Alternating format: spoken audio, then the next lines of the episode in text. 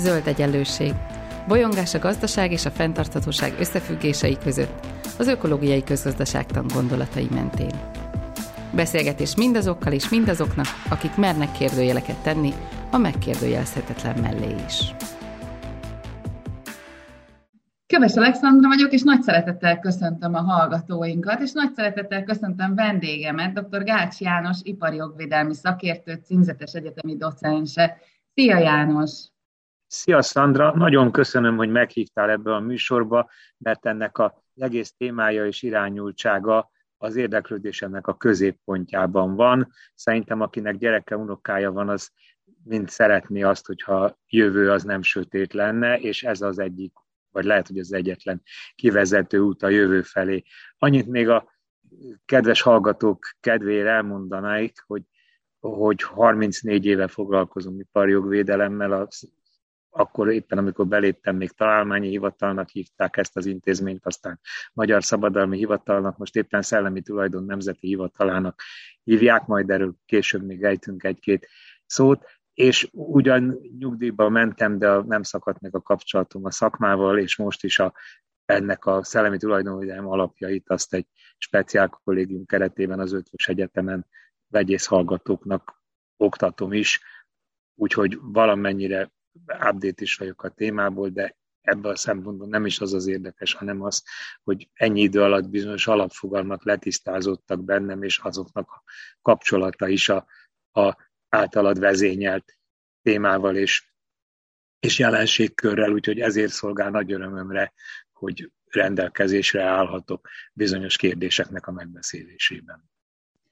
Nagyon köszönöm, és um, nagy izgalommal várom ezt a beszélgetést, mert azt, azt gondolom, hogy, uh, hogy te ugye az egész életedet, ez, ez, ez ebből is kiderült, vagy hát az életed nagy részét um, uh, azzal töltötted, hogy a szellemi tulajdon uh, védelmével foglalkoztál. Én ugyanakkor, és ez szerintem az zöld egyenlőség hallgatóinak már több adásból is kiderült, um, én azért elég gyakran fogalmazok meg kritikát azzal kapcsolatban, ahogyan most a világban a szellemi tulajdont kezeljük, és egy kicsit, eh, kicsit amellett érvelek, hogy bizonyos értelemben ez, ez gátja lehet annak a típusú fenntarthatóságnak, eh, vagy annak a típusú transformációnak, amiről az ökológiai közgazdaságtan szól. De még mielőtt bemennénk, belemennénk ebbe szerintem izgalmas vitába, um, azt szeretném tőled kérni, hogy egy kicsit egy ilyen, egy ilyen történeti um, áttekintést adjál nekünk a, a, a szellemi tulajdon védelméről, hogy mikor, miért, hogyan jött ez, ez létre, mert szinte biztos vagyok benne, hogy ez, ez fontos lesz abból a szempontból, hogy, hogy, hogy, hogy lehet, hogy nem az egészet kell um, um, hogy mondjam, támadni, mint ahogy, a, ahogy azt én, én időnként teszem, hanem, hanem, hanem valahogy azt kell megérteni, hogy a, az új idők szavát hogy lehet erre lefordítani. Úgyhogy ezért szeretném kérni tőled, hogy egy kis ilyen történeti áttekintést adjál nekünk erről. Nagyon szívesen. Egyébként én úgy gondolom, hogy végülis nem, nem támadni kell, de valóban minden ágát modifikálni kell ennek a, a dolognak, ha előre akarunk menni. Erre most még úgy érzem, nagyon széles körökben nincs szándék, de remélhetőleg meg fog ez érlelődni. Tehát lehet, hogyha aminek viszont kicsi a valószínűsége, hogyha az én kiváló kollégáim hallgatják itt az én okfejtésemet, akkor engem akár árulónak is tarthatnak, de ezt nyugodtan fölvállalom. A specimet is mindig úgy szoktam kezdeni, hogy hogy hát azok a dolgok, amikről én beszélek, azok biztosan nem lesznek érvényesek már tíz év múlva se nem, hogy hosszabb időtávon, és a hallgatók, kedves hallgatók, az önök dolga, hogy ebbe az irányba lépjenek, meg különben baj lesz. Tehát ez a, nekem ez az alapvetésem, és már legalább tíz valahány éve ez az alapvetésem. Na most történeti szempontból nézve, a, nyilván két órát lehetne beszélni a szellemi tulajdon nagyon korai kezdeteiről, de hát persze nincsen mód. A, a legismertebb még annyit elmondok, hogy világos legyen, hogy, hogy úgynevezett oltalmi formák léteznek a szellemi tulajdonon belül, ezt majd egy-egy mondatban megemlítem. Az a lényeg, hogy mindegyiknek a eredete visszavezethető minimum a középkorig, vagy még korábbra, de abban a szempontból nem érdekes, hogy ezek nem voltak még ipari társadalmak. Tehát az igazán kifejlődött része az a, az a kapitalizmus felvirágzásával kezdődött, tehát azt lehet mondani, hogy a 19. században korábbi kezdetektől nyugodtan tekintsünk el, mert irrelevánsak.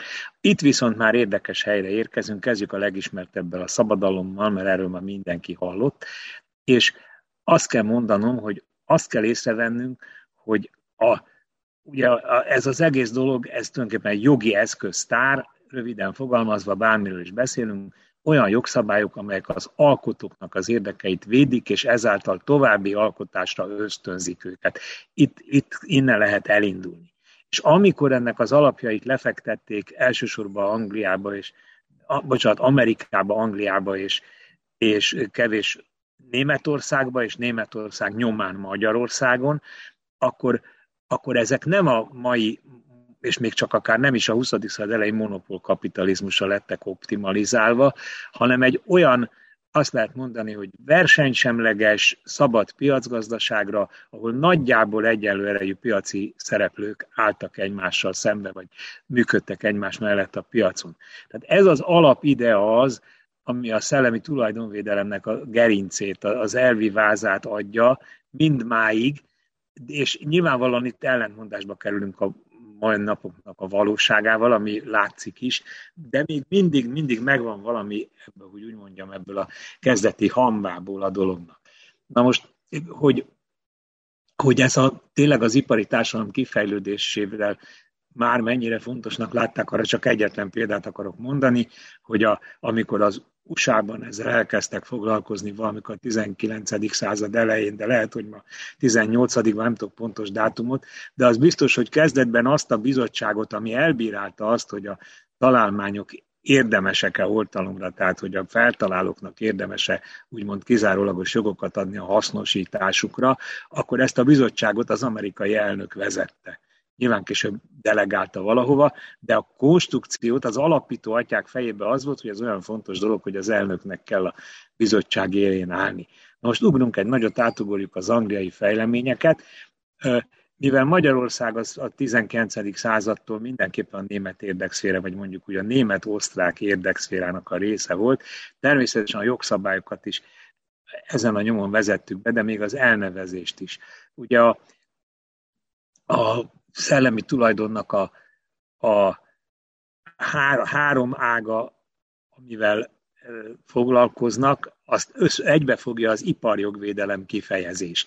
És ez az iparjogvédelem kifejezés, ez nem egy év, mint a német Gewerbliche Rechtsschutz kifejezésnek a szolgai fordítása, nagyon csúnya, mert rengetegen nem értik, az angol értelmesebb, majd mindjárt mondom, de ebbe az az érdekes, hogy itt a gewerbliche szó szerepel, ami kisipart, kézműipart jelent. Ugye mindenki várná azt, hogy industri, ami hát németül is a nagyipart, a gyáripart, és nem.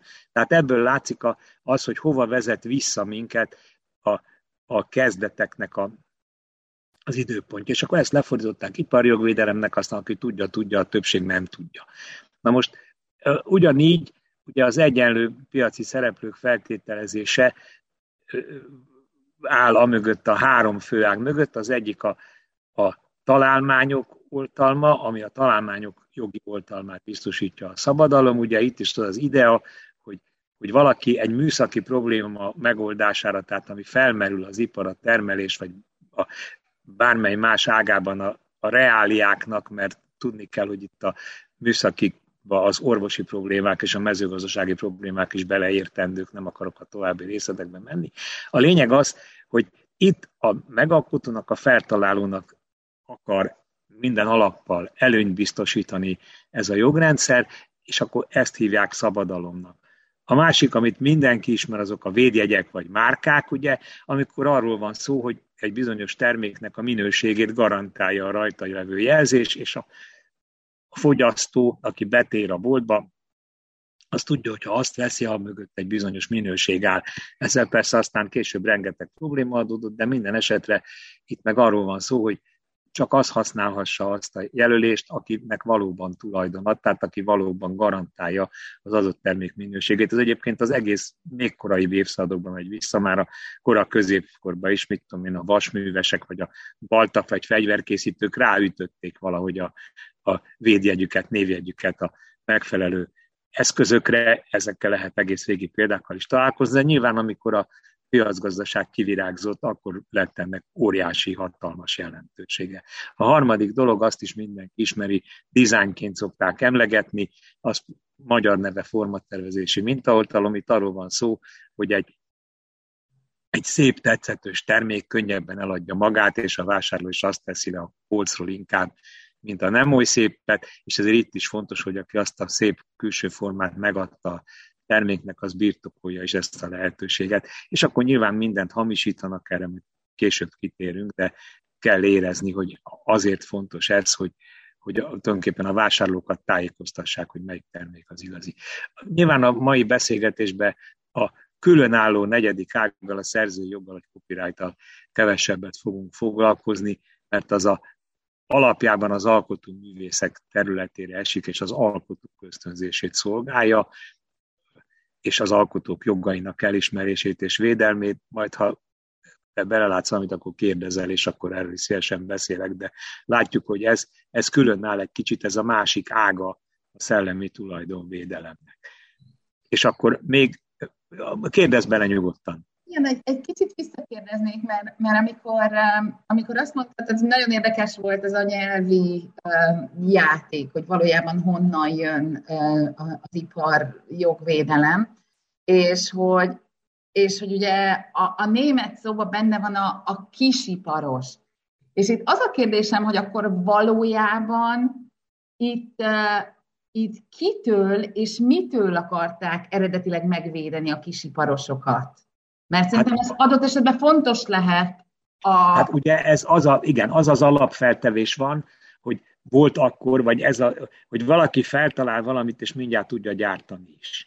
És hogy akkor más, mert egy, egy és itt mindig a, a mechanika felől közelítettek akkor, most teljesen más a helyzet, mindenképpen a gyógyszeriparomat kell beszélnünk, de az a lényeg, hogy hogyha valaki kitalál egy ügyes eszköz, szerszámot, egy kis gépezetet, és az a kijön a piacra, akkor az bárki le tudja kupni. Tehát ez az alapfeltevés, hogy a feltaláló szervez maga mögé valami kis gyári hátteret. Mondom, a, a kezdeteknél vagyunk, ahol ez még elképzelhető volt, ma már ez nem így van. És akkor másik meg megvesz egy példányt, hazaviszi a műhelybe, vagy lehet, hogy neki öttel több munkása van, pillanat lekoppintja, és már is neki lesz haszna. És nem annak, aki valóban kitalálta, eredeti, originális módon a probléma megoldására. Tehát ebből, ebből indul ki ez a dolog, és nyilván a, a mai korban ez teljesen másképp néz ki. Mert, mert nagyon kevés olyasmi van, hogy, hogy a feltaláló feltalál valamit, majd ő maga elkezdi gyártani, forgalmazni ugyan már. Hát ez így aztán a jogok se a feltalálónál vannak, hanem ő bizonyos részesedést, elismerést kap.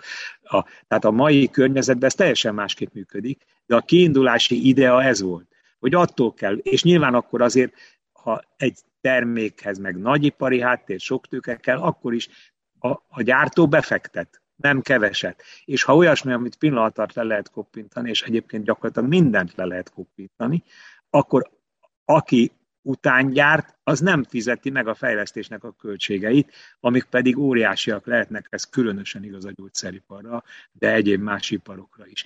Tehát, tehát erről van szó, hogy aki egyrészt a szellemi energiáit, a, a nagyon fontos, hogy a addig nem ismert új megoldást talál ki. Ráadásul a megoldás lényegét, tartalmi lényege a megszokottól is eltérő utakat keres. Itt visszautalnék a ti is beszéltetek ebben a századik adásban a kreativitásról, meg a dobozból való kitörésről. Ez, ez alapeszméje a szabadalomnak.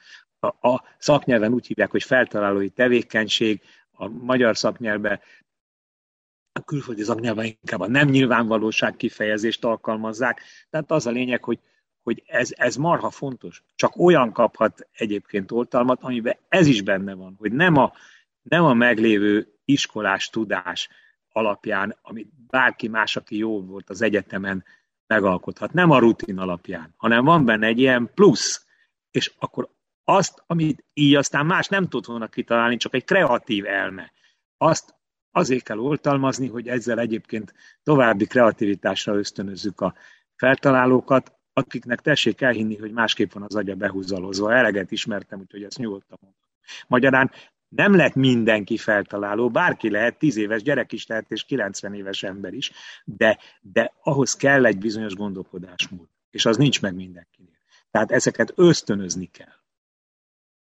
Ugye azt mondtad, hogy, hogy ez volt az eredeti eszme, és hogy ugye ma, ma, már, ma már azért nagyon másképp működik, és igen, szerintem bárki, aki, aki még nem is foglalkozik ezzel a témával, ő is tudja, hogy hát teljesen egyértelmű, hogy, hogy, hogy, hogy valakit megfizetnek, nem tudom, a, a 40 órás munkabérével, feltalál valamit, és aztán utána maga a cég fogja megkapni a szabadalmat, és nem a feltaláló. Tehát innentől kezdve ugye, ugye ez torzul, mert, mert azt mondani, hogy hát én a cégnek a kreativitását akarom serkenteni, az, az eléggé, eléggé abszurd. Vagy, Jó, ez azon, bocs, hát ez azon múlik, hogy milyen az illetőnek a munkaszerződése. Tehát, tehát egyrészt olyan is van, hogy eleve ott van a munkaszerződésbe, de akkor meg kell fizetni. Az a munkaköri feladata, hogy szabadalmazható megoldásokat dolgozzon ki azokban, azokon a területeken, ahol a cég működik. Amivel erős kritériumai vannak a szabadalmazhatóságnak. Egyrészt az, hogy azt még soha senki nem találta ki a világon, úgy mondjuk, hogy világviszonylatban új legyen. A másik ez, amit mondtam, hogy, hogy kell benne valami originális újdonságnak lenni, ez az, amit az előbb a feltalálói tevékenység szóval Tehát erre nem képes akármi. Tehát normális esetben egy cég az vagy eleve olyan magas fizetést ad, mert máshonnan csábított el az embert, és már tudja, hogy képes erre, hogy kellően kreatív, vagy úgy szerződik, hogy jó, annyi az alapbéred, és a szabadalmazható megoldások után, ha működnek, ha piacon életképesek lesznek, akkor bizonyos kulcs szerint azoknak a jövedelméből részesülsz, most ezt jobban nem érdemes fejtegetni. Tehát egy cég az sosem kreatív, az, az, egy, az egy szervezet, ami, ami működik, de, az, de szemben áll más cégekkel. Ez viszont marha fontos. Tehát azért kell az oltalom, ugye mert érzem én ezt, hogy, hogy ugye a, nyilván az ökológiai, ökológiai közgazdaságtan hívei, meg egyébként is a zöldek, meg egyébként is mindenki, aki egy, hogy mondjam, jobb társadalom felé törekszik, az kellően utálja a multikat. Van is ebben valami ráció. De bizonyos dolgok nem valósíthatók meg ezeknek a közeműködése nélkül, és a multik egyébként egymással is szemben állnak, és nagyon lopják egymás megoldásait, azért lopnák, hogyha, hogyha utána nem néznének szemben millió meg milliárd dolláros perekkel. Tehát látni, mondjad. Igen, tehát hogy, hogy, hogy, hogy azért, azért itt, itt jön az első, um, hogy mondjam, logikai bukfenc, vagy amit, amit én látok logikai bukfencnek.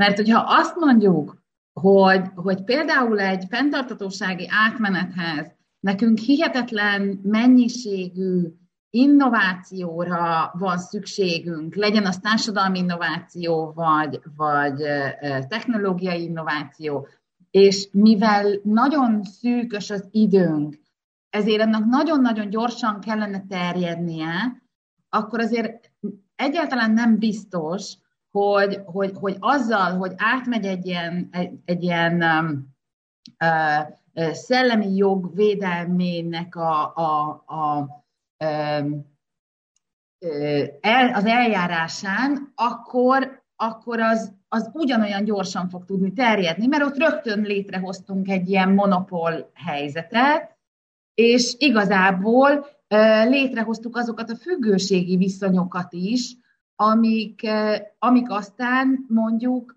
a változással kapcsolatba egy adott szervezethez fogják kötni ezeket a, eh, ezeket a lehetséges alternatívákat. Tehát, eh, tehát nekem, nekem ez a problémám, hogyha azt mondjuk, tegyük fel, hogy van, hogy a tudósoknak igazuk van, a klímatudósoknak, és van tíz évünk, akkor az innovációknak úgy kellene terjednie, hogy azok rögtön adaptálhatók legyenek minden ö, ö, kisebb régióra, helyzetre, stb. stb. És itt ugye a nyílt tudás, vagy az, hogy, hogy, hogy, hogy az, az, az emberiség közösen használja fel ezt a tudást, az ugye előnyére válhatna. Igen, ez egy, ez egy más oldalú megközelítés, de a, a, a, ezt már úgy mondtam neked, mikor előzőek beszélgetünk, az egész, a, a teljes, a, azt lehet mondani minimum, hogy monopolkapitalizmus van, de nyugodtan akár a régi Lenini kifejezése, még imperializmusról is beszélhetünk azért, mert ezt, ezek mondták, még nem vált érvénytelenni. Na most az egész struktúrát kell megváltoztatni ahhoz, hogy ennek egy részeleme, egy oldalsó részeleme, a szellemi tulajdonvédelem is egy új idea szerint működjön. Ez biztos. Tehát nem lehet a, a, a farok nem csóválhatja a kutyát, mert így nem működik a dolog. Ez az egyik része. De a másik az, hogy az, amit az előbb említettem, itt muszáj egy konkrét példát mondanom, tehát a, ahhoz, hogy a még oly hasznos és fontos innovációk létrejöjjenek, és ezeknek egyik legjobb például a gyógyszeripar. A gyógy, egyébként manapság a gyógyszeripar mozgatja a szabadalmi vonalon a teljes szellemi tulajdonvédelmi rendszert, magyarul online a legtöbb bejelentés, ott, ott fizetik a legtöbb licencdiat, és így tovább. A, tehát a, a gyógyszeripar például olyan, hogy hatalmas befektetés, előzetes anyagi, időbeli, szellemi befektetés kell ahhoz, hogy egy gyógyszer létrejöjjön. Egyetlen számot mondok csak, ugye általában arról van szó, hogy egy, egy gyógyszer az, az egy valamilyen molekula, vagy kettő, de mindegy, vegyünk csak egyet. És akkor az milliószor, sokszoros kiporbálás után normál esetben négy fázis van, ha nem sietünk nagyon, most a Covid-nak kicsit módosult a dolog, de, de azért általában ez a standard, tehát utána lehet, kerülhet be a patikába, vagy a orvosi gyakorlatba. Na most egyetlen számot szeretnék a kedves hallgatókkal megosztani. Nagyon optimista becslés szerint 10 ezer molekulából egyetlen lesz alkalmas és abba a tízezerbe valameddig nem kell végig végigvinni mindegy, mindegyiket fázison, mert valahol megbukik, hogy az már nem jó, de valameddig elő kell állítani tisztán, majd kísérleteket végezni, hagyjuk a részleteket, hogy a számítógéptől a sejtenyészetig, az állatig, az emberig, annak is több fázisa van, nem érdekes, de az a lényeg, hogy mind-mind pénzbe, időbe, energiába kerül. És a tízezerből egy lesz jó, és akkor azt lehet alkalmazni, és ez magyarázza azt az egyébként teljesen érthetetlennek látszó tényt, hogy hogy kerülhet egy gyógyszer 700 millió forintba, hát így.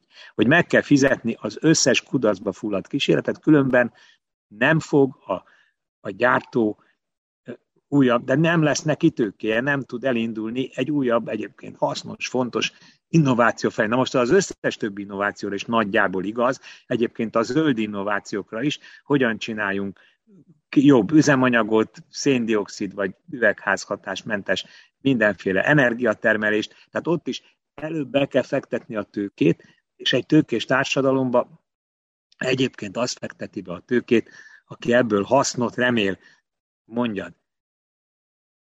Az, a, az az érdekes, hogy hogy ugye mostanában már azért elég sok kutatás mutatja azt, és, és, és leghíresebb ugye Mariana Macukátó közgazdász ebben a, ebben a témában, aki azt mondja, hogy az innovációk jelentős része valójában közpénzből valósul meg, ami aztán a szellemi tulajdonon keresztül megint csak egy szűk kör fennhatósága alá kerül, ugye nyilván főként a haszna.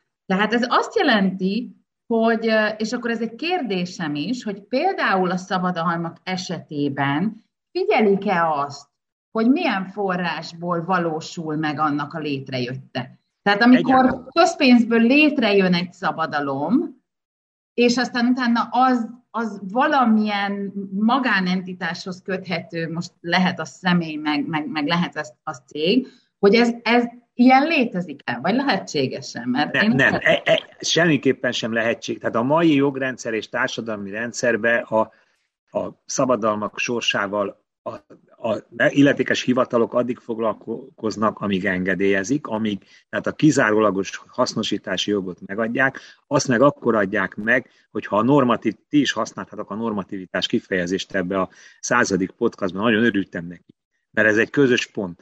A szabadalmaztatás normális esetben abszolút, normat, abszolút normatívan működik. Tehát ha a három törvényi feltételt nem tértem ki a harmadikra, mert nem érdekes annyira, de azt is teljesíteni kell. A lényeg az, hogy ha a normatív feltételeket teljesíti, akkor megkapja az oltalmat. Ha meg nem, akkor nem, és ezt nem, ezt nem szubjektíve döntik el, hanem a erre képzett hivatalnokok akik nem könyökvédősek, hanem szakemberek. Tehát, tehát ezt is tudni kell, hogy az ilyen hivatalokban a világon szerte nem bürokraták ülnek, hanem az adott szakterületnek a szakemberei. És még pedig annyira átlátják ezt a szűk területet, jó magam, amikor még ezzel foglalkoztam, hivatta a gyógyszeripari osztály, akkor mindössze 8 molekulatípus tartozott hozzám, mert valaha történelem előtti időkben szerves vegyész voltam.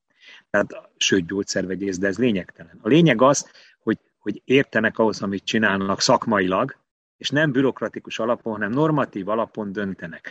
Na most az meg a társadalmi és politikai rendszernek a függvénye, tehát kiléptünk a szabadalmak területén. Ó, de azért figyeljünk. Ebben a pillanatban. Hogy lesz, hogy lesz a szabadalom eszköze annak, hogy teljesen torzuljon egyrészt a tudáshoz való hozzáférés, másrészt pedig a, a, az innovációk használhatóságának vagy hasznosításának. Na most itt megint arról van szó, megint arról van szó, hogy a, a, ezen jogrendszer megalkotásakor nagyjából versenyszemleges, nagyjából egyenlő erejű és a szabad piacon nyüzsgő entitásokat tételeztek fel. Na most mondom, ez az alapfeltételezés nem változott, a világ megváltozott persze, ahhoz nem lehet igazodni, hogy másképp nézzünk egy nagy multira, mindegy kis cégre. Egyébként a szabadalmi rendszer képes annyira is működni, erre van több példa, most nem részletezem, hogy a kicsi győzhet a nagy ellen. Tehát, hogyha a nagy ellopja az övét, de ha kap a kicsi elég jogászi segítséget, Magyarországon is volt erre példa, akkor lehet a Dávid legyőzheti a góliátot, ami azt mutatja, hogy a, ez a rendszer még a egyébként tökéletesen torsz kapitalista társadalmi berendezkedésnek egy egy viszonylag működőképes része, nem kevés nehézséggel persze. De nem is ez a lényeg, hanem az, hogy, az, hogy például a, a, ez a, lehet ez a macukó vagy kicsoda, ez úgy érti, és lehet, hogy náluk is úgy van, hogy a nagy cégek, mivel politikai súlyuk és befolyásuk van, állami támogatásokat kapnak, tehát nagy állami pénzeket, közpénzt tesznek beléjük, és abból utána is. Na most ez a társadalmi működésnek egy hibája. Ez nem orvosolható a szabadalmak oldaláról, mert akik ezzel foglalkoznak, mondom, azok a normatív módon működnek, hanem amit mond, az egész társadalmi struktúrának kell egyébként azon a módon megváltozni, ahogy ezt ti elkezdtétek elővezetni, és amit itt most nyilván nem tudunk megtárgyalni, de, de ehhez kellenének módszerek, hogy valahogy mindenki belássa, ez majdnem lehetetlen egyébként, hogy merre van az előre, és hogy abba az irányba kell mozogni. És egyébként, hogy mondjam, nagyon éles esetekben vannak erre kezdemények, amik kilógnak a rendszerből, de amikor nagyon nagy a veszély, akkor van ilyesmi. Tehát szokás például fejlődő országoknak díjmentesen adni, vagy nagyon redukált díjért gyógyszereket, hogy a járvány ne öntse el az egész világot. Tehát van azért, vannak azért ilyen felismerések, de látni kell, hogy ezek kilógnak a kapitalizmus üzleti működési rendjéből. Tehát nincs mese, azt kell megváltoztatni, és ebben ti vagytok az élenjárók, és az biztos, hogyha, hogyha amögé, amit, amit ti elkezdtetek, és nyilván világszerte, ha jól gondolom, ugye?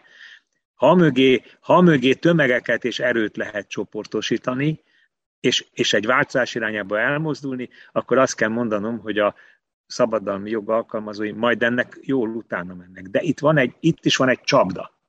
A, ugyanis valakinek meg kell ítélni, hogy egy innováció mennyire hasznos vagy fontos. Na most, amikor én, én amikor még beléptem a hivatalba, akkor még ugyan utolsó végóráit érte, érte, de a szocializmus mondott államkapitalista rendszer működött. És akkor volt egy negyedik kritériuma is a szabadalmaztatásnak, úgy hívták haladó jelleg. Ezt, amikor a, a, a, amúgy a szabadalmi törvény elég jó volt ahhoz, mert, mert egy jó pillanatban hozták létre, hogy nem kellett rögtön változtatni az úgynevezett rendszerváltoztatással, mert nagyjából piackonform volt. Aztán néhány év után tökéletesen piackonformát tették, ezt csak azért mondom, érdemes tudni a hallgatóknak, hogy a magyar rendszer abszolút más az amerikai és a európai rendszer, tehát a magyar rendszer tökéletesen konform és piackonform. Semmi gond nincs vele. De ekkor, ugye kevéssel rendszerváltás után egy ilyen, hogy mondjam, gyanús szocialista ízű fogalmat, hogy haladó jelleg, ezt kidobtak a, a követelmények közül, akkori helyzet szerint érthető módon. Most kezd látszani, hogy valami hasonlóval kéne foglalkozni, hogy az kapjon több jogot, több lehetőséget, aki abba az irányba fejleszt, ma elsősorban a zöld, ökológiai, klímaváltozás ellenes, stb. stb. irányba, ez az én fejemben megvan, hogy milyen jó lenne, ha azokat olyan módon lehetne ösztönözni további alkotásra, De az ösztönzelemet meg kell tartani.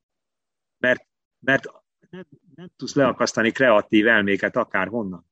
Tehát azt, azt ösztönözni, hogy tovább alkosson, és ha ki lehetne találni egy olyan rendszert, hogy, hogy aki ebbe az irányba alkot, az jobban legyen dotálva, és az is támogat legyen, hogy akkor tegye közkincsé, de mégis az ösztönzése meglegyen, mind aki csak a puszta haszonelvűség irányába megy el, majd itt erről még mindenképp a divatról itt szólni akarok egy kicsit. Tehát, de itt, itt jön a csapda. Az, hogy mi az, mi, merre van az előre, hogy mi az, ami ilyen értelemben pozitív, amit szeretünk, az ki fogja megítélni, mert ez nem normatív. Milyen bizottságot hozol erre létre? Milyen grémiumot? Azt hogy választod ki? Ez szerintem egy baromi nagy csapda. Engem még érdekel az is, hogy, hogy amikor azt mondtad, hogy, hogy, hogy, hogy mik, a, mik a feltételei annak, hogy, hogy, hogy, hogy ilyen védelmet lehet, lehessen adni, akkor azt mondtad, hogy valamilyen, valamilyen eredeti dologgal kell feljönni. Így van. Így van. De duplán hogy, eredetivel, nekem, duplán. Nekem ezzel mindig az volt a problémám, um, és, uh, és ez egyébként például egy, egy csomószor, tehát hogy én, én a saját életemben sem nagyon értem a, a, a szerzői jogvédelmét, tehát nem feltétlenül érzem azt, hogy, hogy, hogy valaha erre építenem kéne. Egyszerűen azért, mert, mert azt érzem, hogy, hogy az a tudás, ami valakiben megjelenik, aki, aki a, a te megfogalmazásod szerint valamilyen eredeti dolgot hoz létre, az valójában az előző generációk tudását is beleépíti abba a dologba, ami, amit, amit ő létrehoz. Így aztán, így aztán van, van egy bizonyos értelemben generációs, tehát az emberiségnek a generációs tudása, és van egy ilyen, egy ilyen szélesebb támogatás, ami meg egy kicsit arról szól, hogy, hogy, hogy hogyan osztjuk el a feladatokat társadalmon belül. Tehát akkor, amikor valakinek lehetősége van arra, hogy kreatív legyen, leüljön, és az emberiség előző tudásait is felhasználva valamilyen eredeti dolgot létrehozzon, ahhoz az is kell, hogy, hogy őt a matek tanára megtanította annak idején valamire, most az óvónő vigyáz a gyerekére, hogy ő kreatív lehessen, nem tudom, annak idején az orvos kigyógyította egy gyerekkori betegségéből, tehát hogy, tehát, hogy az, amikor, amikor, amikor adott esetben személyhez kötünk valami ilyen dolgot, nekem ezzel kapcsolatban van egy ilyen zsigeri ellenérzésem, mert, mert, mert azt érzem, hogy, hogy, hogy nem, nem így működik a világ. Igen, ezt már, ezt már múltkor is mondtad, de múltkor is mondtam neked, hogy ebben lehet, hogy nem fogok akkor megegyezni. Mert a, a nem kreatívot is az óvónő, az orvos, a postás, mindenki ugyanúgy támogatta, de a büdös életben nem fog létrehozni kreatív megoldást, mert nem úgy jár az agya. Tehát aki képes erre, azt, azt muszáj ösztönözni, ez az egyedi emberi szinten, de beszéltünk arról is, hogy, hogy egyébként az ipari megoldások esetében meg nem is csak erről van szó, hanem arról, hogy a befektetést, ha nem térül meg a befektetés, a mostani rendszerbe élünk. Ha nem térül meg a befektetése, akkor abba hagyja, megbukik. És akkor akár az a üzem, vagy vállalat, vagy cég is megbukik, akinek esetleg van tíz jó kreatív elméje, és előre tudnak menni olyan irányokba, amit minnyáján pártolunk, mert, mert nem tudja visszahozni azt a előre kell befektetni, és annak valahol vissza kell jönnie, meg különben leáll az egész. És most mondom, a, a kreatív erméket nem lehet termelni, ugye az egy az idős hallgatók, ha vannak ilyenek, arra még emlékezhetnek, hogy a Zdanov nevű szovjet fickó mondta, hogy írók, alkossatok remek műveket. Hát ez nem megy. Az alkot remek művet, aki erre képes, és a másik meg nem fog tudni. Úgyhogy, úgyhogy ezt, ezt a elem nem kihagyható, és ilyen értelemben mondom, bármilyen jó volt az óvónő, akinek nem olyan nagyja van, annak el kell végezni a rutin feladatot, és az, ez, a, ez most csúnyán fog hangzani, de a, aki a rutint végzi, még kellenek ilyen emberek, és valamennyire fognak kelleni a robotizáció korába is, de még teljesen nem működ. Tehát aki a rutint végzi, az kicserélhető. Akinek, aki meg kreatív és alkot, az meg nem. Tehát Jó, nincs mese. kellenek azok a, azok a társadalmi mechanizmusok, amik ezeket kiegyenlítik. És amit, ami, amivel én érvelek, és ugye már, már volt adás, ami, amiben ez előjött, hogy Igen, azok, azt, ha meg is hallgattam.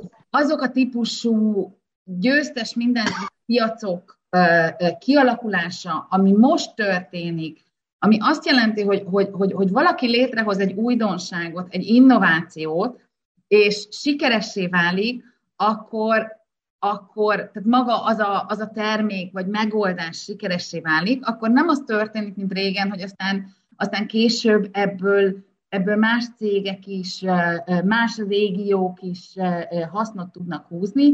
Nem, ez aztán utána a globalizált rendszerbe így beteríti az egész globuszt, és onnantól kezdve most nagyon demagóg és leegyszerűsített összefüggést fogok használni, onnantól kezdve az az óvónő, az kiszolgáltatott lesz, főleg, hogyha ez egy olyan szolgáltatássá válik, ami aztán na- nagyon komoly útfüggőségeket is létrehoz, ugye az kiszolgáltatottá válik annak a típusú innovációnak, vagy amit, amit ugye ez a kreatív valaki, vagy valakik létrehoztak, és ugye oltalom van, van rajta.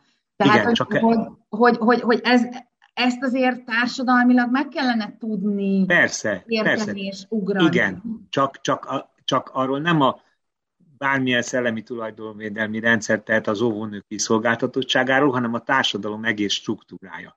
Tehát, hogyha, hogyha olyan társadalmi rendszert lehet létrehozni, ahol az óvónő hihetetlenül fontos munkát annak értéke szerint ismerik el, akkor, a, akkor és pláne a, egyre följebb megyünk tanár, tanárnő, gimnáziumi oktató, akkor, akkor ezen, ezen így lehet segíteni. De még mindig fennáll az, ami, ami lehet, hogy elitista álláspont, de nincs mese, hogy, hogy az óvónő is, tehát bizonyos értelemben könnyebben tudsz óvónőt, több emberből tudsz óvónőt képezni, mint, mint feltalálót vagy atomfizikus. Nincs mese.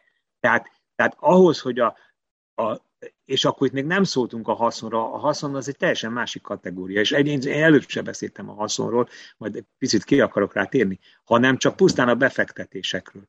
Azt mert anélkül nem megy, a mai társadalomban nem megy. Tehát vagy fenekestől fel kell fordítani a teljes társadalmi és neked címezve, mint közgazdásznak a közgazdasági struktúrát. Na most itt meg az az apró hiba van, hogy, hogy ugye a, aki élt már a szocializmusba is, nem keveset, azt tudja, hogy hát ez, a, ez csúfos kudarcot vallott, amikor szép elvek mentén, és ráadásul ugye ennek a podcastnak is zöld egyenlőség a címe, tudom, van piros egyenlőség is, tehát hogy mondjam, az egyenlőség eszmét elő, előtérbe állítva a szabadság és a testvériség eszméjének még, még előrébb véve. De most nem menjünk bele, mert ez egy nagyon de, na, de ez fontos, érted, mert ne, nem annyiba bele kell menni, hogy a szép elvek durván eltorzulhatnak, lehet, hogy a emberi természetbe rejlő problémák miatt. Tehát, tehát amikor azt mondjuk, hogy erre lenne az előre, és a társadalmat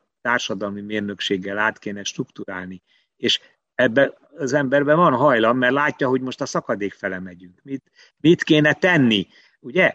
De akkor ki lehet találni ilyen dolgokat, és csak már volt egy társadalmi kísérlet, ami elég szörnyű véget ért. Tehát ez is megfontolást jó, de hát te magad mondtad, hogy, hogy tízezer molekulából egy, egy az, ami működik. Igen, Tehát az, hogy, hogy, hogy nem tudom, egy, egy reformtörekvés elbukott, az nem azt jelenti, hogy nincsen annál jobb, mint ami, ami, ami jelenleg van. Természetesen. De, hogy az, az utolsó kérdésem, az hadd, hadd legyen az, hogy, hogy látsz-e bármilyen olyan tendenciát így a, a szellemi tulajdonjog világába, ami, ami előremutató, ami, ami, amiből, amiből azt látod, hogy, hogy, hogy, hogy igazából tényleg tudja segíteni a fenntarthatósági átmeneteket, vagy hogyha ilyen tendenciákat nem látsz, akkor van-e a fejedben olyan, ami azt mondaná, hogy, hogy szerinted, hogyha itt vagy itt bele lehetne nyúlni a rendszerbe, akkor az tudná előmozdítani akár a társadalmi, akár a környezeti fenntarthatóságot? Hát egyetlen olyan dolgot látok, ez a Creative Commons, a, tehát hogy, hogy már a, a indián törzs az most már gyakorlat, hogy visszakapjon valamennyit, ugye ha elment hozzá a kutató, látta, hogy ők azt a növényt csinálnak maguknak teját, és kiderült, hogy abban van egy jó molekula, akkor azok kapjanak vissza valamennyit. Ez, ez mindenképpen egy előremutató tendencia. A másik az, hogy annélkül, hogy kifejteném bizonyos egységesülési folyamatok, lehetővé teszik azt, hogy, a, tehát, hogy mivel jogilag egy egységes, konformok a jogok, és azt is lehet, hogy egy bejelentéssel aki több országba kaphasson oltalmat, ez annyit is jelent, hogy, hogy a kreatív elmék elmozdulhatnak a, hogy mondjam, társadalmilag jobban működő országok felé, és ez is, ez is lehet egy biztató. Különben a, a, a kérdésedet csak azt tudom megismételni, hogy ilyen értelemben a, a jog általában és a szellemi tulajdonok is azok követő természetűek, tehát, tehát azt kell kitalálni, hogy, hogy hogyan lehet tragédiák nélkül a társadalmat átalakítani, és akkor loholva fogják a ilyen jogászok De bocsáss meg, még két mondatot szálljunk arra rá, mert egyrészt a hallgatók kedvéért is, hogy csak emlékezzünk meg a leggyilkosabb részéről ennek az egésznek, az pedig a divat. Tehát a divat az magába foglalja a márkavédelmet és a formatervezést, ugye, mert egy új szabás minta, vagy egy új kalapforma, ezt mindenki érti. De azt látni kell, hogy egyrészt a, a gyártói oldalon itt a legborzalmasabb kizsákmányolás érvényesül. Nem tudom, mit kéne csinálni, de az látszik, hogy ezen a területen, és akkor a, a kizsákmányolás mellé ugye a baromi szennyezés, klímarombolás, stb. stb.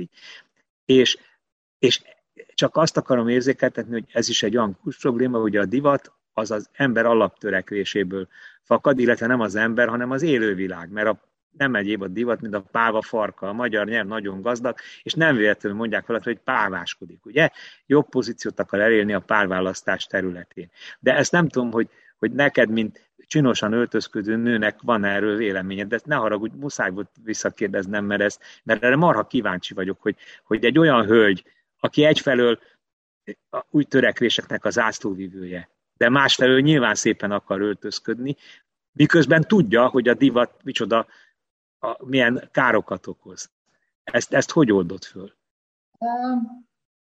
Hát nyilván egyébként van, van egy, csak a hallgatóknak mondom, hogy, hogy, hogy van egy olyan podcast, ahol a, a fenntartható divatról beszélünk, de hogy... Meghallgattam azt is egyébként. De, hogy én, én, tehát én alapvetően azt gondolom, hogy, hogy, hogy, hogy nem kell nem kell mindent lecserélni. Tehát akkor, amikor, amikor teljesen egyértelmű, hogy, hogy, hogy valakivel találkozol, ránézel, és, és, és van egy benyomásod róla, és az, amit, amit magán hordoz, az valójában egy, egy érték, tehát egy azonnali érték vállalás is azzal kapcsolatban, hogy, hogy ő, ő, ő, ő, ő hogyan gondolkozik a világba, akkor, akkor szerintem, szerintem meg kell engedni azt, hogy ez, ez, ez valóban a, az önkifejezésnek egy eszköze lehessen. De hogy, de hogy, hogy, hogy ez, ez nem úgy kell, hogy megtörténjen, hogy, hogy ránk,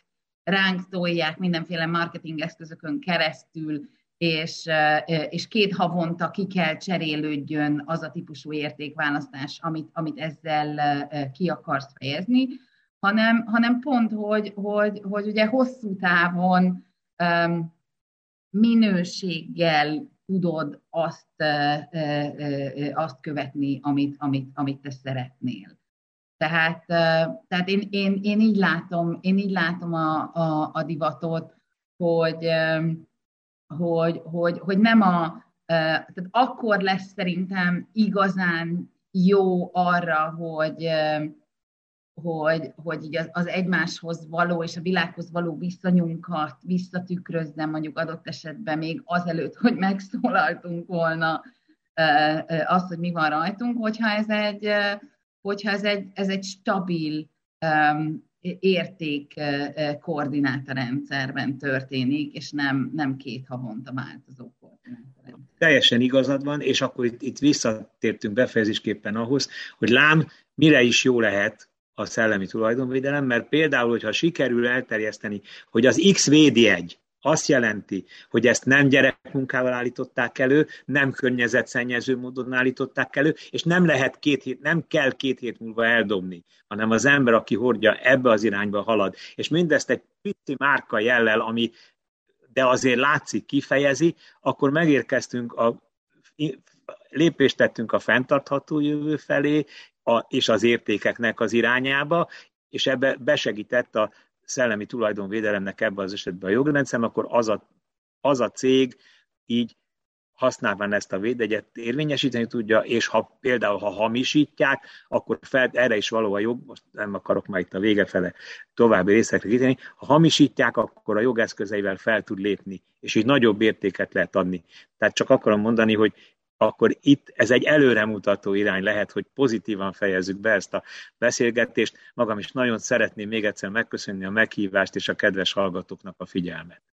Én is nagyon szépen köszönöm neked, hogy, hogy beszélgettél velem. Szerintem nagyon izgalmas témákat jártunk körül, és ráadásul egy olyan téma, amiről szerintem túl keveset beszélünk. Tehát mind az előnyeiről, mind a hátrányairól, úgyhogy remélem, hogy ezt egy kicsit pótolni tudtuk. Úgyhogy köszönöm neked, János, a beszélgetést, és a hallgatóknak köszönöm, hogy hallgattak bennünket. Hallgassatok bennünket legközelebb is. Ez volt az Új Egyenlőség zöld podcastjának mai adása. Hallgassátok az Új Egyenlőség piros podcastot is.